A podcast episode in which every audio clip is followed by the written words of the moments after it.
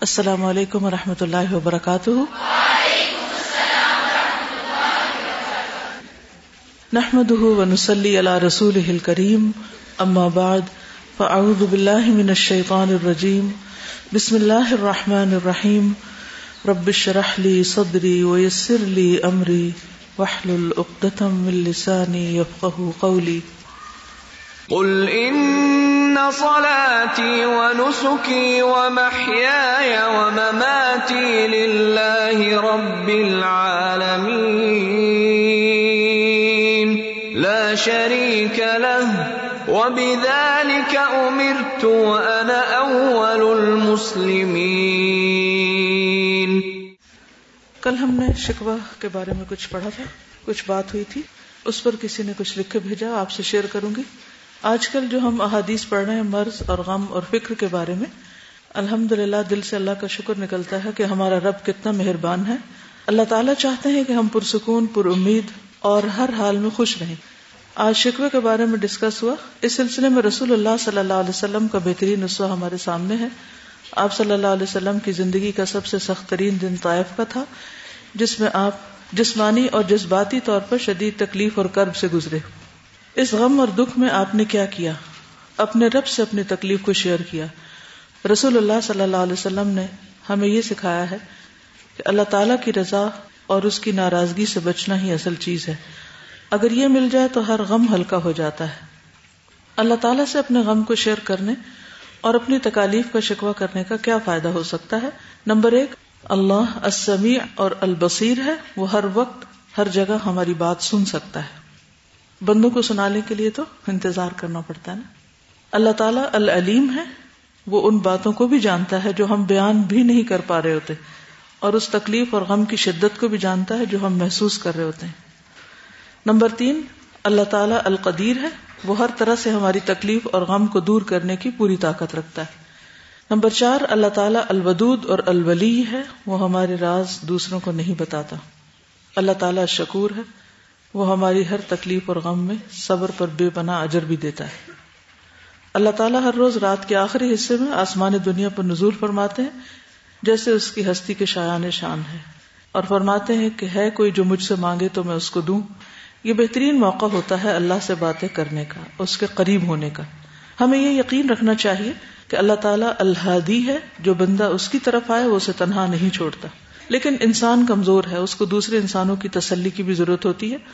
رسول اللہ صلی اللہ علیہ وسلم بھی اپنے قریبی لوگوں سے اپنی پریشانی شیئر کرتے تھے اور وہ آپ کو تسلی دیتے یہ اپنا اب لکھتی ہیں کہ میں کچھ دنوں پہلے شدید غم اور دکھ کی کیفیت سے گزری۔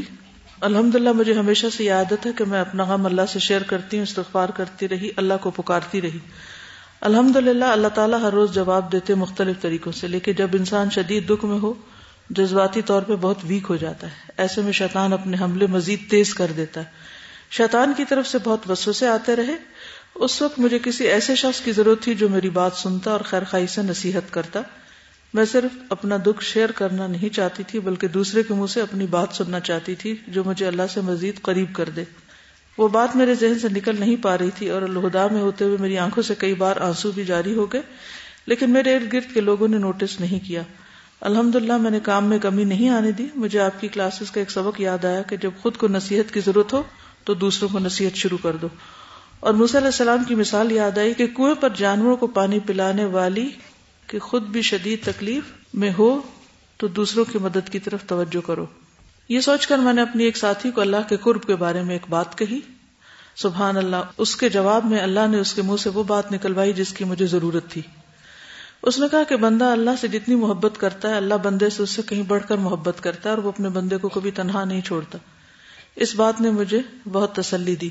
اس کو کہتے ہیں الہدا البیانی۔ کسی کے منہ سے ایسا میسج ملنا جو ہماری ضرورت ہوتا ہے۔ یہاں سے یہ اپنا شکوا پھر کرتی ہیں آخر میں کہ مجھے سمجھ نہیں آتا کہ ہم دین پڑھ کر بھی دوسروں کے بارے میں اتنے انکنسرن کیوں رہتے ہیں۔ ہم پڑھتے ہیں کہ جو دنیا میں کسی بندے کی تکلیف دور کرتا ہے، اللہ تعالیٰ قیامت کے دن اس کی تکلیف دور کرے گا۔ مومن کے دل میں خوشی کو داخل کرنا افضل اعمال میں سے ہم ان باتوں پر کیا یقین نہیں رکھتے۔ ہم اس کو نیکی نہیں سمجھتے۔ ہم کسی دکھی انسان کو تسلی کے چار الفاظ کیوں نہیں کہنے آتے؟ ہم ایموشنلی اتنے سست کیوں ہیں؟ شاید اس لیے ہم ابھی تک اپنی ذات کے خول میں بند ہیں۔ آخری پیراگراف جو شکوا ہے پھر ایک مزید آپ سب سے، اس کا جواب کیا ہے آپ کے پاس؟ مثلا اگر کسی کی آنکھ میں آنسو ہیں تو کیا کرنا چاہیے؟ ہم؟ تسلی دین جی کس بات پہ؟ پوچھنا پڑے گا۔ پھر اور آنسو آئیں گے۔ اپنے جسٹس سے شو کرا دیں۔ تازہ جو مجھے اپنا لگتا ہے نا فیل ہوتا ہے وہ تو یہ کہ کام کے دوران آئی تھنک ہم اتنے میکینکل سے ہو جاتے ہیں کہ ہم ہیومن ایسپیکٹ ہی چھوڑ دیتے ہیں۔ ہونا چاہیے نا کام کر رہے ہیں اور کام کام ہے کام میں میکینکل ہونا ہی چاہیے۔ مثلا میں جب کام کر رہی ہوں تو کئی کیفیات گزر رہی ہوتی ہیں۔ کبھی ایسی تحریر سامنے آتی کہ میں رونے لگ جاتی ہوں۔ کبھی کوئی بات یاد آتی کبھی اللہ کی یاد آتی ہے۔ تو اس وقت میرا تو قطن دل نہیں چاہتا کہ کوئی میری طرف دیکھے بھی۔ کہاں یہ کہ کوئی مجھ سے پوچھے کہ تمہارے آنسو کیوں آئے؟ کیونکہ آنسو کا آنا ایک جو بہت ہی ذاتی عمل ہے نا۔ اور کام کے وقت انشاءاللہ میں جلدی ایک تحریر آپ سے شیئر کرنے والی ہوں کہ کام کام ہوتا ہے۔ کام کے وقت جذبات کو ایک طرف رکھنا پڑتا ہے۔ ہاں کام کے بعد جب انسان فارغ ہوتا ہے یعنی کہ آپ راستے میں ہیں، سفر کر رہے ہیں، یا آپ کام کے علاوہ گھر پر ہیں، یا چھٹی کے وقت آپ کے پاس کچھ وقت ہے اور آپ بیٹھ کے کسی سے کچھ ڈسکس کر رہے ہیں شیئر کر رہے ہیں، وہ ایک الگ وقت ہے۔ لیکن اگر اس وقت میں مثلاً پڑھا رہی ہوں آپ کو، یہ اس وقت میں کام پہ ہوں نا؟ یا نہیں؟ کام پہ ہوں۔ اور اگر اس وقت میں رونا شروع کر دوں، یا میری آنکھوں میں آنسو آئے اور آپ سب مجھ سے پوچھنا شروع کر دیں، تو پھر کیا ہوگا؟ کام کس وقت ہوگا؟ ہوں جی۔ اگر تو کوئی جینون ایسی چیز ہے کہ دوسرا شخص محسوس کرتا ہے اور آ کے آپ کے دل کی وہ کرتا ہے تھوڑی بہت وہ تو ٹھیک ہے۔ لیکن یہ کہ ہمیں لوگوں سے یہ ایکسپیکٹ نہیں کرنا چاہیے۔ بالکل نہیں اور کرنا چاہیے یعنی ہماری ایکسپیکٹیشن یہ نہیں ہونی چاہیے کہ ہماری آنکھ میں آنسو آ رہا ہے یا ہمیں کوئی مسئلہ ہے تو دوسرا لازمی طور پر آ کے ہمیں ڈھارس بندھائے ہماری۔ بلکہ ہمیں خود ہی اتنا اسٹرانگ ہونا چاہیے اور جو ابھی جتنا بھی ہم پڑھ رہے ہیں، اس میں یہی ہے کہ ہم اپنا شکوہ کہاں کریں۔ دوسری بات یہ کہ یہ دوسروں کے بحاف پہ ہے کہ وہ کسی کی ڈھارس بندھا رہے ہیں کہ نہیں بندھا رہے۔ یعنی یہ ان کا عمل ہے۔ دیکھیے، دو چیزیں ہوتی ہیں نا۔ ایک تو مثلا پتا ہے کسی کو کہ اس شخص پر یہ حادثہ گزرا ہے۔ ٹھیک ہے نا؟ اگر پتا ہے اور اس حادثے کے بعد آنسو آ رہے ہیں، کوئی فوت ہو گیا مثلا، یا کوئی اور ایسا مسئلہ ہوا ہے جس کا سب کو علم ہے۔ اس وقت تو دوسروں کا فرض بنتا ہے کہ وہ پوچھے لیکن اگر کسی کو علم ہی نہیں، تو اس صورت میں کیسے پوچھا جائے گا؟ لیکن کیا ہمارا اپنا فرض نہیں بنتا کہ اگر ہمیں کوئی تکلیف ہے، تو ہم کسی ایسے شخص کے پاس جائیں جسمانی بیماری ہے، تو ڈاکٹر کے پاس جائیں۔ اگر کوئی روحانی تکلیف ہے، تو جو اس کا ماہر ہے اس کے پاس جائیں۔ یا اگر کوئی جذباتی صدمہ ہے، تو اپنے جذبات کیا انسان ہر ایک سے شیئر کر سکتا ہے، یہ کرنے چاہیے؟ نہیں کرنے چاہیے۔ اگر کوئی قریبی دوست ہے ہمارا تو اس کے ساتھ ہم کر سکتے ہیں، لیکن میرا تجربہ یہ ہے کہ بہت دفعہ جب آپ اپنے اوپر گزرنے والے حادثے کو کسی انسان سے شیئر کرتے ہیں، تو وہ اس کو سمجھ ہی نہیں آتی، کیونکہ وہ اس سے گزر نہیں رہا۔ نتیجہ کیا ہوتا ہے؟ وہ کوئی ایسی الٹی پلٹی نصیحت کرتا ہے کہ آپ اور بد مزہ ہو جاتے ہیں۔ اصل میں میں نے یہ ایشو اس لیے چھیڑا کہ یہ ہر دوسرے بندے کا مسئلہ ہے، یہ صرف ایک کا نہیں ہے۔ ہر دوسرا شخص اسی شکوے میں مبتلا ہے۔ کہ میں جہاں رہتا ہوں، گھر میں رہتا ہوں تو گھر والے میری کیئر کیوں نہیں کرتے؟ آفس میں تو آفس میرے کیئر کیوں نہیں کرتا؟ کام پہ ہوں تو کام والے میری کیئر کیوں نہیں کرتے؟ ہم سب کو یہ شکوا ہے۔ اور نعمتیں ساری بھول کے کہ اللہ نے کتنا بڑا موقع ہمیں دیا کہ ایسا ماحول دیا ہے کہ جس میں ہمیں ایک نیکی کے کام کا موقع ملا ہوا ہے۔ لیکن ٹھیک ہے، انسان کے اوپر دکھ، غم، تکلیف سب چیزیں آتی ہیں۔ مگر کس حد تک ہم کس سے توقع رکھیں گے؟ کہ وہ ہمیں سمجھتا ہو؟ ہمیں کون سمجھتا ہے؟ اتنے کمپلیکیٹڈ ہیں ہم۔ بلیو می جی۔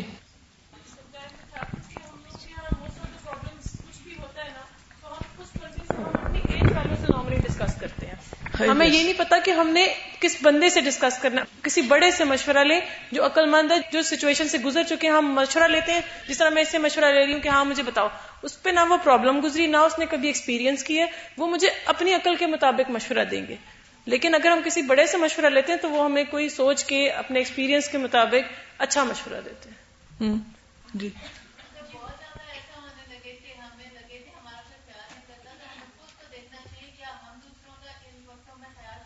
ویری گڈ پوائنٹ یعنی اگر ہمیں یہ شکوا ہو کہ دوسرے ہمارا خیال نہیں رکھتے تو پھر ہمیں اپنا بھی جائزہ لینا چاہیے کہ کیا ہم دوسروں کا رکھتے ہیں؟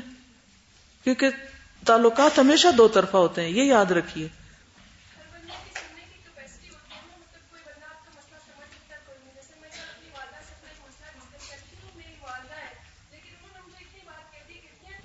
میرے اندر اتنی کیپیسٹی نہیں ہے کہ میں یہ تمہاری بات سمجھ سکوں تم اللہ سے بیان کرو۔ تو میرے دل کو۔ اتنا کچھ ہوا کہ اچھا ایک والدہ اگر آپ کی بات نہیں سمجھ سکتی تو پھر اور کون سمجھے گا اس بات کو؟ بالکل صحیح۔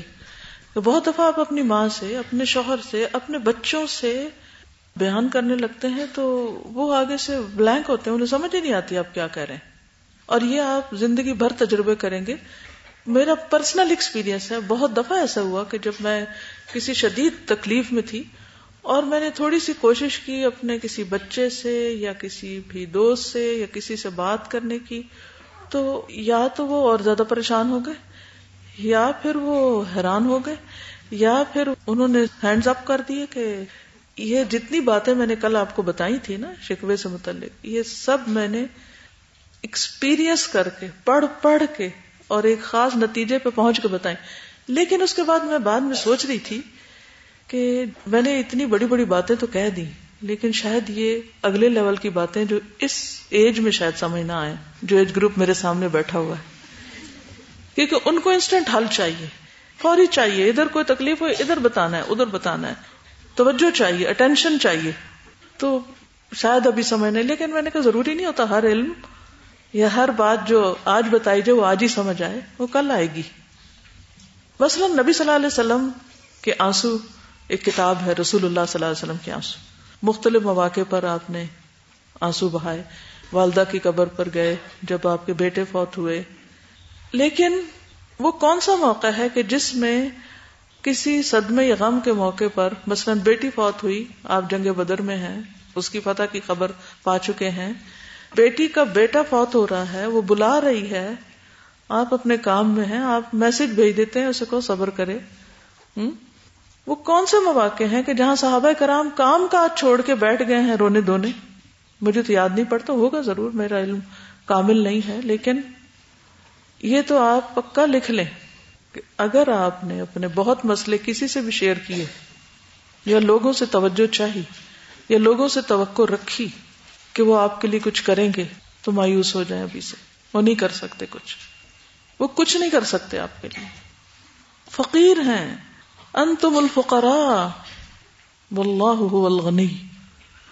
اور یہ بھی آپ دیکھیں گے کہ جن کے ساتھ آپ بہت مسئلے شیئر کرتے ہیں نا، کچھ دنوں کے بعد جب ان کا مزاج بدلے گا،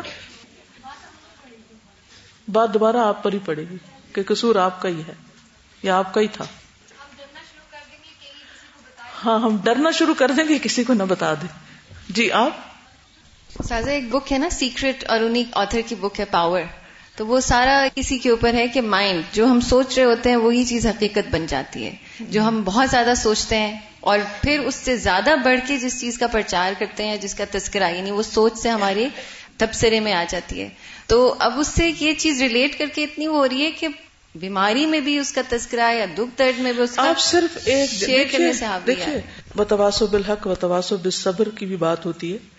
وہ پھر کیسے ہوگی اگر پتہ ہی نہیں کہ دوسرا رنج میں ہے یا غم میں یا کچھ، وہ ان ظاہری صدموں پر ہے۔ ٹھیک ہے نا؟ ایک وہ ظاہری صدمے ہے نا کہ آپ بیمار ہو گئے، آپ کے اوپر کوئی مالی آفت آ گئی۔ والا نبل کم بشئی امن الخوف والجوع ونقص من الاموال والانفس والثمرات۔ یہ وہ چیزیں ہیں جو سب کو نظر آتی ہیں نا کہ دوسرے کا نقصان ہو گیا۔ اس میں تو وہ تواسو بے صبر ہو جائے گی۔ کچھ چیزیں ایسی ہوتی ہیں کہ جو شیطان کی طرف سے بہت بڑی بنا دی جاتی ہیں نا۔ بات بہت چھوٹی ہوتی ہے اور اس کو ہم اتنا فیل کر جاتے ہیں کہ جیسے قیامت گزر گئی ہو اور تھوڑی دیر کے بعد خود بھی ٹھیک ہو جاتے دو دن پہلے کسی نے مجھے میسج کیا کہ میں بہت پریشان ہوں۔ میں اتنی پریشان ہوں کہ مجھے لگتا ہے مجھے کسی وقت ہارٹ اٹیک ہو جائے گا۔ اب آپ کسی کی طرف سے یہ بات سنیں تو آپ کیا کریں گے؟ ہاں؟ مثلا کوئی آپ کو لکھ رہا ہے کہ میں اتنی پریشان ہوں کہ لگتا ہے مجھے ہارٹ اٹیک ہو جائے گا۔ آپ کیا کریں گے؟ کہ اب میں فوراً کیا کروں؟ اس سے رابطہ کریں۔ ٹھیک ہے، تھوڑی بہت تو آپ اسے تسلی دے دیں، اس کے بعد کیا کریں؟ اسے دعا کر لیں، ٹھیک ہے۔ لیکن آپ خود کیا کریں؟ خود بھی ہارٹ اٹیک کروا لیں۔ یعنی خود بھی پریشان ہونا شروع ہو جائے۔ سب سے پہلے تو اپنے آپ کو سنبھالیں کہ کسی کی بات سے انفلوئنس نہ ہو۔ ڈاکٹر وہ نہیں ہوتا کہ جو مریض کو خون دے کے اس کے ہاتھ کانپنے لگے۔ ٹھیک ہے نا، وہ فیل ہے ڈاکٹر۔ اس کو خود ہوش و حواس میں رہنا چاہیے۔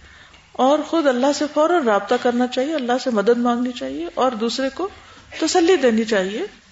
آپ کو پھر وہ کتاب یاد دلاؤں گی کہ پھر پڑھ لیں مشکلات کا مقابلہ کیسے کریں۔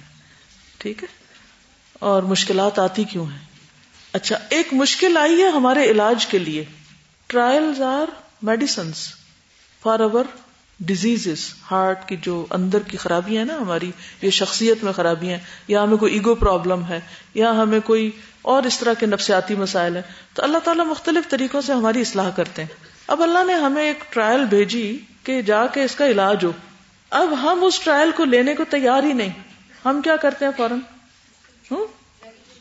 نیگیٹو ریئیکشن یا چیخنا پکارنا یا غیر ضروری طور پر ایسا ریئیکشن کر کے اس غم کو بلانا، جس میں کپڑے پھاڑنا، اس میں بال نوچنا، اس میں چیخنا، اس میں چلانا، اس میں گالی گلوچ کرنا، ایک ریئیکشن یہ ہوتا ہے نا عام طور پہ۔ اب کیا ہوگا؟ کیا ایسا شخص اس ٹرائل سے کچھ سیکھے گا؟ بتائیے۔ سیکھ سکتا؟ اس کا علاج ہو سکتا؟ نہیں ہو سکتا۔ وہ ٹیسٹ میں فیل ہو جائے گا۔ اچھا ایک چیز یہ ہے کہ کوئی غم آئے تو بس گم سم ہو جانا۔ کچھ بھی نہ بولنا، نہ کرنا، نہ سننا یا کچھ۔ کوئی کیفیت، کوئی احساس رہنا ہی نہ۔ ایک یہ ہے کہ آنسو آ جائیں اور انسان کے منہ سے کوئی ناحق بات نہ نکلے اور انسان اللہ کے آگے روئے۔ نبی صلی اللہ علیہ وسلم پر غم آتا تھا تو آپ فوراً کیا کرتے تھے؟ فوراً نماز کی طرف دوڑے اسی سنت میں۔ رنج و غم کی جتنی دعائیں وہ پڑھنا شروع کر دے۔ ٹھیک ہے؟ جو ہمیں طریقے بتائے گئے ان سے کام لے اور صبر کرے، کیونکہ صبر میں علاج ہے۔ لیکن جب آپ ویلا شروع کر دیتے ہیں تو یہ صبر کے خلاف ہے۔ آپ کا علاج نہیں ہوتا، آپ کی بیماری اور بڑھ جاتی۔ ٹھیک ہے نا؟ اور پھر آپ دیکھیے، اس سے آگے بڑھ کر جب ہم دوسروں کے لیے دل میں برا گمان رکھتے ہیں کہ میرے ان ساتھیوں کو میری کوئی کیئر نہیں، یہ سارے دین والے خراب ہیں۔ یہ سارے دین پڑھ کے تو الٹا دین کو بدنام کر رہے ہیں۔ ان کے اندر کوئی انسانیت نہیں، ان کے اندر ایسا نہیں، ویسا نہیں۔ کس نے ہمیں یہ اتارٹی دی ہے کہ ہم اس طرح ججمنٹل ہو جائیں؟ صرف اس وجہ سے کہ ہماری ایک بات کی طرف کسی نے نوٹس نہیں کیا۔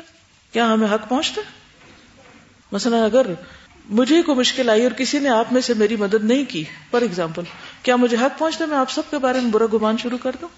کہ میں نے ان کو اتنا پڑھایا اور ان میں سے ایک نہیں آیا میری مدد کو، اور ان بیچاروں کو خبر بھی نہیں کہ مجھے کیا مشکل آئی؟ کیا یہ بدگمانی جائز ہے؟ جن لوگوں کے بیچ میں ہم رہتے ہیں، ان کے بارے میں برا سوچنا، ہم بینیفٹ آف ڈاؤٹ دے سکتے ہیں کہ ان کو پتا نہیں۔ انہوں نے سنا ہی نہیں۔ یہ جانتے ہی نہیں۔ نبی صلی اللہ علیہ وسلم نے مختلف مواقع پر جب یہ کہا گیا کہ ان کو برباد کر دیں جنہوں نے آپ کو تکلیفیں دی تو آپ نے کیا کہا؟ وہ جانتے ہی نہیں۔ ان کو پتا نہیں۔ ٹھیک ہے نا؟ کیونکہ جب انسان یہ سوچنے لگتا ہے تو صبر بھی ختم ہو جاتا ہے، شکر بھی ختم ہو جاتا ہے۔ اور وہ جو امتحان ہے، جس کے لیے وہ کڑوی دوا آئی ہے، کیونکہ دل کی خرابیوں کا علاج کڑوی دواؤں میں ہے۔ وہ کڑوی دوا گر جائے گی، بار اس کی کڑواہٹ ہم محسوس نہیں کریں گے، صبر نہیں کریں گے، نتیجتاً ترقی نہیں ہوگی روحانی۔ علم جتنا مرضی بڑھ جائے، اخلاق اور اللہ سے تعلق اور اللہ کی معرفت حاصل نہیں ہوگی پھر۔ اگر ہم نے چینلائز نہیں کیا اس کو، چھوٹی تکلیف ہو یا بڑی، اس کو چینلائز کرنا سیکھے کیونکہ زندگی ٹرائل سے بھری ہوئی ہے، مسائل سے بھری ہوئی ہے، مشکلات سے بھری ہوئی ہے۔ جنت کا راستہ ناپسندیدہ چیزوں سے بھرا ہوا ہے۔ ہر لمحے آپ کو کوئی نہ کوئی ایسی چیز دیکھنی، سننی، محسوس کرنی پڑے گی۔ اور کچھ نہیں تو جو دشمن شیطان ہے، ہر وقت بس اسے ڈالے جا رہے، ڈالے جا رہے، ڈالے جا رہا ہے تو ان سب چیزوں کا مقابلہ کرنا آنا چاہیے، نہ کہ شکوا جی۔ قرآن میں تو یہ آتا ہے کہ جب بھی تمہیں کوئی مصیبت آتی ہے، تمہارے اپنے ہاتھوں کی کمائی کی وجہ سے آتی ہے۔ تو جب کوئی مصیبت آتی ہے، ہم بجائے اپنے اوپر غور کرنے کے کہ ہمارے ہاتھوں نے کیا کمایا، کہاں ہم سے غلطی ہوئی اور پھر اللہ سے معافی مانگنے کے بجائے ہم باہر کے اسباب دیکھنا شروع ہوئے تھے۔ اس نے میرے ساتھ یہ کیا، اس نے میرے ساتھ یہ کیا، ایسے ہوا، ویسے ہوا۔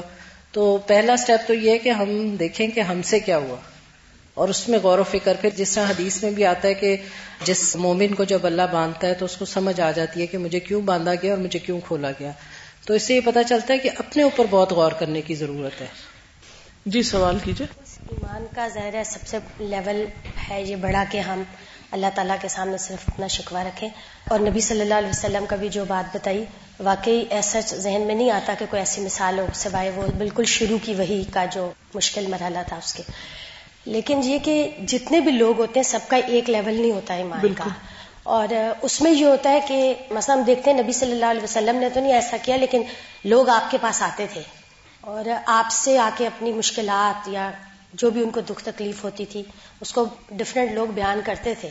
اور جو بھی ممکنہ صورت حال ہوتی تھی آپ صلی اللہ علیہ وسلم کو کسی کو دعا دینی ہے یا کسی کو کوئی اور مادی ضرورت ہے یا جو بھی چیز تھی۔ اس کو آپ صلی اللہ علیہ وسلم نے پورا کیا۔ تو ایسے میں یہ کہ جب ایمان کے مختلف لیولز ہیں سب لوگوں کے، تو اس میں بہت سے لوگ ایسے ہوں گے کہ بہرحال وہ شکوے کریں گے اور ان کا پھر حل بھی بتانے والے لوگ ہونے چاہیے۔ یہ ایک عادت بھی ہوتی ہے اصل میں۔ مختلف لوگوں کے ساتھ چونکہ ملتی رہتی ہوں نا، اور کچھ لوگوں سے سالوں کا تعلق ہے، تو اس میں میں دیکھتی ہوں کہ ہر ایک کا مزاج فرق ہوتا ہے نا، اور وہ مزاج ان کے ماحول کی پیداوار ہوتا ہے بعض اوقات۔ بعض اوقات ان کی زندگیوں میں کچھ محرومیوں کی وجہ سے ہوتا ہے۔ بعض اوقات کسی کی بے وفائی کی وجہ سے کوئی ایٹیٹیوڈ ڈیولپ ہو جاتا ہے۔ اور کچھ لوگوں میں دیکھتی ہوں کہ اپنی ان چیزوں پہ وقت کے ساتھ ساتھ ایسا قابو پاتے ہیں ماشاء اللہ اتنا زبردست چینج آتا ہے ان کے اندر۔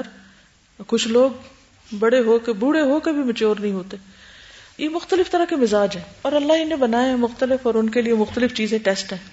لیکن پھر بات یہی ہے کہ انسان کو اللہ نے چونکہ سمیم بصیرہ بنایا ہے اور اسی میں اس کا امتحان بھی ہے کہ عقل سے کام لے۔ مثلاً اگر کسی کی جسمانی تکلیف ہے تو وہ کسی ویٹ کے پاس تو نہیں جائے گا یعنی جانوروں کے ڈاکٹر کے پاس تو نہیں جائے گا نا؟ کس کے پاس جائے گا؟ اس چیز کے اسپیشلسٹ کے پاس۔ اینک بنوانی ہے تو ڈینٹسٹ کے پاس نہیں جائے گا۔ نہیں جانا چاہیے۔ کیا خیال ہے؟ اب ایک شخص جس کی میجورٹی کا لیول ہی نہیں ہے، کوئی اس کے پاس اگر آپ توقع رکھ رہے ہیں کہ وہ مجھے کوئی دلاسا یا تسلی دے، تو وہ ایک اینک بنوانے ڈینٹسٹ کے پاس گیا ہے۔ جو اس کی اپنی غلط چوائس ہے، جس سے وہ توقع رکھ رہا ہے، اس کے اندر وہ کہتے ہیں ان تلوں میں تیل ہی نہیں ہے۔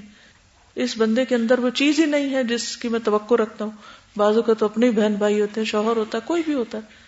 لیکن انسان کی ویکنیس یہ ہوتی ہے کہ پلٹ پلٹ کے اسی کی طرف جاتا ہے، پلٹ پلٹ کے اسی کو سہارا بناتا ہے۔ اور اللہ چاہتا ہے کہ ہم بندوں کو سہارا بنانے کے بجائے ہس بھی اللہ ہو نعم الوکیل کہیں۔ حضرت ابراہیم علیہ السلام نے جب ساری قوم ان کے خلاف تھی، تو انہوں نے قوم کا شکوہ نہیں کیا، انہوں نے کیا کہا؟ ہس بھی اللہ ہو نعم الوکیل۔ آگ ٹھنڈی ہو گئی، گلزار بن گئی۔ پھر وہی بات ہے کہ ایمان کا درجہ فرق ہے، لیکن جو عادت بن جاتی ہے نا ہم لوگوں کی، ہر وقت اپنے غم، دکھ سنانے کی، کہانیاں سناتے رہنا سناتے رہنا۔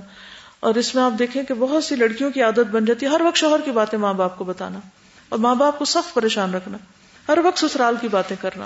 یعنی ہر انسان کے لیے کوئی نہ کوئی انسان آزمائش ہے، چاہے اس کی اولاد میں سے، چاہے اس کے لواحقین میں، کوئی نہ کوئی ہے۔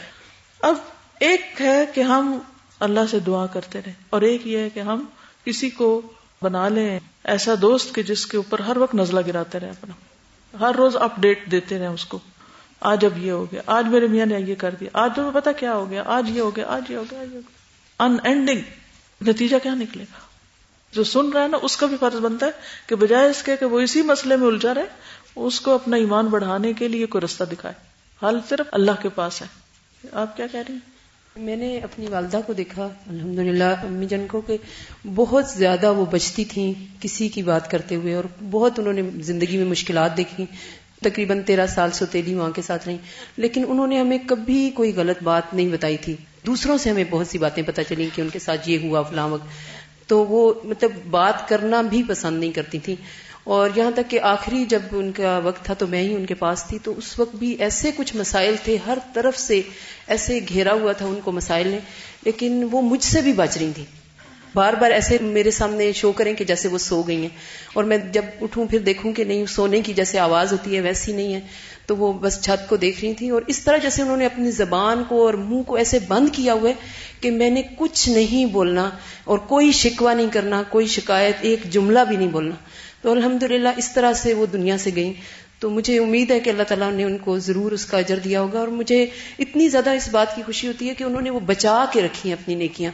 تو یہی ہے کہ یہ ہمارے پاس ایک موقع ہوتا ہے کہ جو کچھ ہم نے کیا ہوتا ہے وہ سب ضائع کر دیتے ہیں اور بعض اوقات اتنی بار اس کو دہراتے ہیں۔ بعض اوقات صرف وہ بات نہیں کرتے مبالغہ رائی کر کے تو اس بات کو اتنا بڑا بنا دیتے ہیں وہ کچھ سے کچھ بن جاتی ہے جھوٹ شامل ہو جاتا ہے بالکل جی سر میرا یہ خیال ہے کہ ایک تو پہلے شکوے کو ڈیفائن کرنا ہی نہیں لوگوں کو آتا نا۔ ایک تو یہ چیز ہوتی ہے نا، ایک جنون چیز ہوتی ہے اور ایک یہ ہوتی ہے خود ساختہ۔ زیادہ تر ہمارے جو غم ہوتے ہیں وہ خود ساختہ ہوتے ہیں۔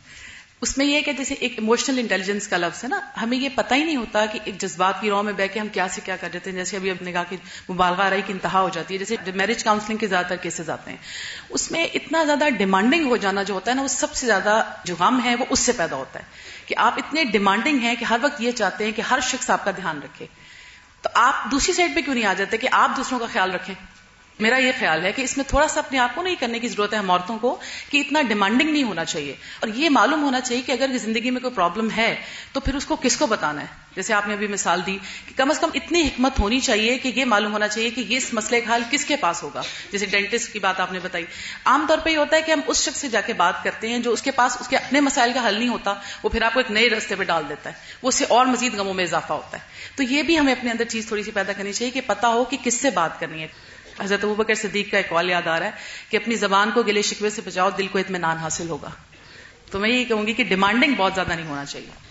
مجھے یہ بات سمجھ میں آ رہی ہے کہ دو طرح سے اس چیز کو دیکھا جائے گا کہ ہم خود تو اپنے دکھ، غم اور اس کے لیے شکوے یا دوستوں سے ایکسپیکٹیشنز نہ رکھیں، لیکن ہم اپنے ارد گرد لوگوں کے اوپر اس طرح نظر ضرور رکھیں کہ اگر کسی کو کوئی غم تکلیف ہے، اگر کسی کی آنکھوں میں کبھی آنسو ہم نے دیکھے ہیں تو ہم ضرور اس کی ہیلپ اور خیر خواہی کے لیے اس سے بات کر لیں۔ کیونکہ اس سے یہ ہوتا ہے کہ ہمیں کسی کے حالات کا نہیں پتا ہو سکتا ہے کوئی ایسی مشکل میں ہو اور ایسے غم میں ہو کہ اس کو بھول ہی جائے کہ وہ دعا کرے یا کیا کرے۔ ایک بات میرے ذہن میں یہ آئی تھی کہ ایک سائیکولوجیکل تھراپی ہوتی ہے کلائنٹ سینٹرڈ تھراپی اس کے اندر یہ چیز ہوتی ہے کہ جب ہم کسی کو یہ سکھاتے ہیں نا کہ اپنے غم کو آپ نے ڈیل کیسے کرنا ہے اس میں ہوتا ہے کہ اس کو خود یہ چیز سکھائیں یعنی آپ بجائے کہ اپنا اس کو محتاج کر دیں۔ پرسن ڈیپینڈنٹ نہ ہو۔ جی یعنی آٹو سجیشن اور کلائنٹ سینٹر تھراپی یہ دو چیزیں ہیں کہ اپنے آپ کو خود اس جگہ پہ رکھے اور یہ سمجھے کہ میں آپ کے پاس آئی ہوں۔ اور مجھے بتائیں کہ اب آپ کیا کریں گے۔ بعض اوقات وہ اس کا بہترین حل دیتے ہیں کیونکہ اس سچویشن کو بہت زیادہ اچھا سمجھتے ہیں کیونکہ ہم اس میں ہوتے نہیں ہیں۔ مجھے جو بات سمجھ آئی ہے نا کہ جب انسان تنہا محسوس کرتا ہے یا کمزور محسوس کرتا ہے یا دکھ ہوئی محسوس کرتا ہے، تو اس کو سہارا چاہیے ہوتا ہے۔ ایسا ہی ہے نا۔ یعنی اگر میں خود نہیں کھڑی ہو سکتی، تو مجھے کسی کا ہاتھ پکڑنا ہے۔ فائن یہ اس وقت کی نیڈ ہے۔ اب تین میں سے ایک آپشن مجھے لینی ہے۔ تین چیزیں میرے سامنے۔ ایک ہے اللہ کا سہارا، ایک ہے کسی بندے کا سہارا، اور ایک ہے اپنا سہارا۔ سیلف ریلائنس پیپل ڈپینڈنٹ اور توکل اللہ۔ ٹھیک ہے؟ فزیکل نیڈز میں بھوکے آپ، اور ابھی آج انشاءاللہ وہ جو مریض کے احکام پڑیں گے کہ جب وہ ڈپینڈنٹ ہو جاتا ہے پیرالائز ہو گیا، محتاج ہو گیا، اپاہج ہو گیا، کچھ ہو گیا فزیکلی ڈپینڈنس تو اس کو ابویسلی کوئی اس کو تیمم کرائے گا، جیسے نبی صلی اللہ علیہ وسلم بیمار تھے آخر میں، تو عائشہ نے ان کو، ان کے ہاتھوں سے وہ جو رات کے وقت عمل کرتے تھے، پڑھ کے ان کیا۔ لیکن جب ایسی چیزیں کہ جو بندوں کے ہاتھ میں ہی نہیں تو اس میں کیا ہوگا؟ اللہ تعالی پر بھروسہ۔ تو تدبیر اور توکل میں یہی ہوتا ہے نا کہ تدبیر اور تقدیر جو ہے، اس کو سمجھتے ہوئے اللہ سبحان و تعالیٰ کا سہارا۔ پھر اس کے بعد تیسری چیز یہ ہے کہ کچھ چیزیں ایسی ہیں کہ جس میں آپ کو یعنی کہ سیلف مینجمنٹ کرنی ہوگی، اپنے آپ کو مینٹین رکھنا ہوگا، اپنے لیے خود بہت ساری چیزیں کرنی ہوگی۔ اس کے لیے آپ پہلے سے لسٹ بنا کے رکھیں کہ اگر مجھ پہ یہ کیفیت آئے تو مجھے کیا کرنا ہے۔ مثلاً اگر آپ کو کچھ جسمانی بیماریاں ہیں اگر مجھے یہ بیماری ہے تو یہ دوا ہے میری، اس کو ٹیگ کر کے رکھ لیں۔ گھر والوں کو بھی بتا دیں۔ کیونکہ جب تکلیف آتی ہے تو بندے کو بھول جاتا ہے کہ میں نے کیا کھانا ہے۔ دوا کھانی بھی بھول جاتا تو مختلف چیزوں کو مختلف طرح سے آپ مینج کریں گے۔ تو وہ لسٹ بنائیں۔ کون سی چیزیں ہیں جو میں اپنے لیے خود ہی کر سکتا ہوں؟ کون سی چیزیں ہیں جن میں مجھے لامحالہ بندوں کی ضرورت ہے؟ میں خود نہیں کر سکتا۔ مجھے ان چیزوں میں بندوں کی ہیلپ چاہیے چاہیے۔ اور کون سی چیزیں ایسی ہیں جو نہ میرے اپنے ہاتھ میں، نہ بندوں کے ہاتھ میں، وہ صرف اللہ نہیں کرنی ہے۔ ویسے تو جو خود بھی کرتے ہیں، اس کے ساتھ بھی اللہ ہی کے اوپر بھروسہ۔ جو بندے ہمارے لیے کرتے ہیں، اس میں بھی دراصل اللہ ہی پہ بھروسہ کہ اللہ ہی ان کے ذریعے کروائے گا۔ اللہ ہی ان کے دل میں رحم ڈالے گا۔ اور وہ کون سی چیزیں ہیں جو کسی کے بھی ہاتھ میں نہیں ہے کوئی بھی نہیں کر سکتا۔ صرف میرا رب کرے گا۔ وہ کون سی چیز ہے جو رب کے ہاتھ میں ہے؟ دو انگلیوں کے بیچ میں ہے۔ وہ کون پلٹے گا؟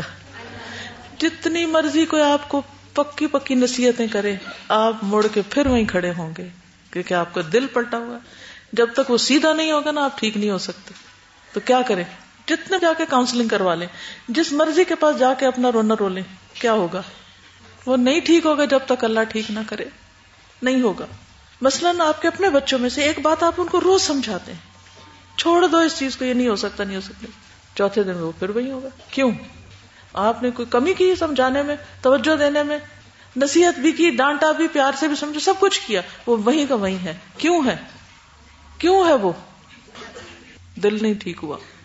تو یہ جو نفسیاتی اور روحانی قسم کے ہرٹس ہیں نا، یہ اس کا علاج بندوں کے پاس بہت کم ہے۔ ٹھیک ہے؟ جسمانی طور پہ جو آپ کی ویکنیسز ہیں، بھوک ہے، کھانا ہے، کپڑا ہے، کچھ اور چیزیں وہ آپ کے گھر والے ماں باپ، میاں ادھر ادھر کے آس پاس کے لوگ آپ پہ رحم کر کے آپ کو کچھ نہ کچھ مدد دے دیں گے۔ اور کچھ چیزیں ایسی کہ آپ خود ہی سوٹی پکڑ لیں اور چلنا شروع کر دیں۔ جی۔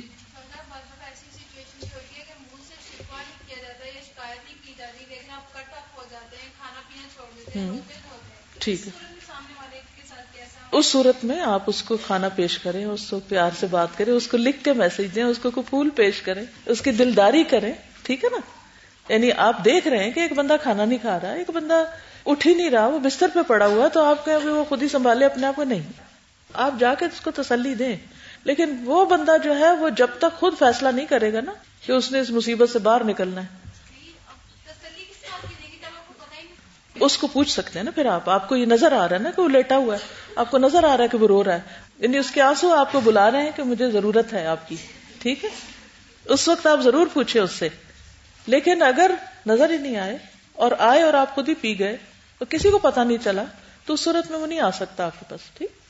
آج کل یوتھ میں جو سب سے زیادہ پرابلم ہے وہ فیس بکنگ کا ہے۔ کوئی مسئلہ ہو جائے، فٹافٹ فیس بک۔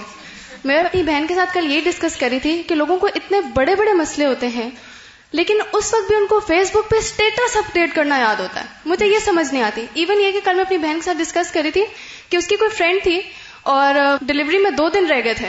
اور اس نے ہاسپٹل میں اسٹیٹس اپڈیٹ کر دیا۔ تو میں اپنی امی کو کہہ رہی تھی کہ اس قدر اس کو تکلیف ہے، ہم روز سنتے ہیں اتنی تکلیف ہوتی ہے، اتنی تکلیف ہوتی ہے۔ لیکن میں سوچی تھی اتنی تکلیف میں اس کو اسٹیٹس یاد رہا۔ یہ حال ہے۔ اور فیس بک لگا کے دیکھ لیں۔ دنیا کا کوئی مسئلہ ہو جائے۔ ہم یہ کہتے ہیں نا کہ موڈ آف ہوتا ہے، بات کرنے کو دل نہیں کرتا، کسی کی شکل دیکھنے کو دل نہیں کرتا، کونے میں جا کے بیٹھ جائیں۔ تو فیس بک جہاں آپ ساری دنیا کو بتا رہے ہیں کہ مجھے کیا پرابلم ہے اور ہر کوئی بس اسٹیٹس اسٹیٹس اور یہ ہمارا پرابلم ہے. یہاں پہ نائنٹی پرسینٹ لوگ فیس بک یوز کرتے ہوں گے. اور ہم میں سے ایٹی پرسینٹ کا تو یہ مشکلہ ہو گئی کہ ہم بارش ہو رہی ہے تو فٹافٹ جا کے سب سے پہلے بارش کو دیکھے بھی نا، لیکن فیس بک پہ جا کے ضرور بتائیں گے بارش ہو رہی ہے. بھائی باقیوں کو نہیں پتا. اتنی اتنی بات، اتنی اتنی بات بھی جا کے فیس بک پہ بتا دیتے ہیں. دوسرا، میں ایک جگہ یہ پڑھ رہی تھی جیسے مطلب دونوں ایکسٹریمز ہیں نا، ایک تو ہمیں عادت ہے کہ ہم بالکل ہی شروع ہو جاتے ہیں اور دوسری عادت ہے کہ ہمیں دوسروں کا خیال رکھنا چاہیے بہرحال۔ تو میں ایک واقعہ پڑھی تھی کہ ایک لڑکی تھی، بس میں جا رہی تھی بےچاری بہت پریشان تھی اور دکھی سی اور رو رہی تھی۔ تو اس کے ساتھ ایک اجنبی خاتون آ کے بیٹھی اور بالکل نہیں جانتی تھی وہ کون ہے، کچھ بھی ہے۔ تو وہ رو رہی تھی بہت زیادہ، تو اس نے اس کا ہاتھ پکڑا اور اس کا ہاتھ پکڑ کے صرف اتنا کہا کہ فکر نہ کرو، اللہ تعالیٰ سب کچھ ٹھیک کر دیں گے۔ اور جتنی دیر وہ بس میں اس کے ساتھ بیٹھی رہی نا، تو مضبوطی سے اس کا ہاتھ پکڑ کے بیٹھی رہی۔ تو اس لڑکی نے اپنی فیلنگز لکھی ہوئی تھی کہ مجھے اتنا حوصلہ ہوا اس بات سے، اتنا حوصلہ ہوا۔ کیونکہ ایٹ ٹائمز جب ہم بیمار ہو جاتے ہیں، پریشانی میں ہوتے ہیں، تو ہم صرف اسی چیز میں ڈلج کر جاتے ہیں نا۔ ہمیں اللہ یا دعائیں یاد نہیں رہتی۔ تو ہمارے دل کو ہمت ملتی ہے۔ تو دونوں چیزیں دونوں کا خیال رکھنا چاہیے۔ دیکھیں، جب ہم کسی کا رکھیں گے نا، تو کوئی ہمارا بھی رکھے گا۔ یہ دو طرفہ ہوتا ہے۔ ریلیشن شپ ہمیشہ دو طرفہ ہوتا ہے۔ اگر آپ ہر وقت اپنے خول میں بند رہے اور صرف تکلیف کے وقت آپ سمجھیں کہ کوئی اپنے خول سے دوسرا نکل آئے باہر تو یہ مشکل ہوگا۔ جی۔ فیس بک کا علاج بتائیے۔ کریں نہ کبھی ان کو کمنٹ نہ دے کے کبھی ان کو ریپلائی نہ کریں۔ بالکل بالکل۔ اگنور کریں تو وہ دینا بند کر دیں گے انشاءاللہ۔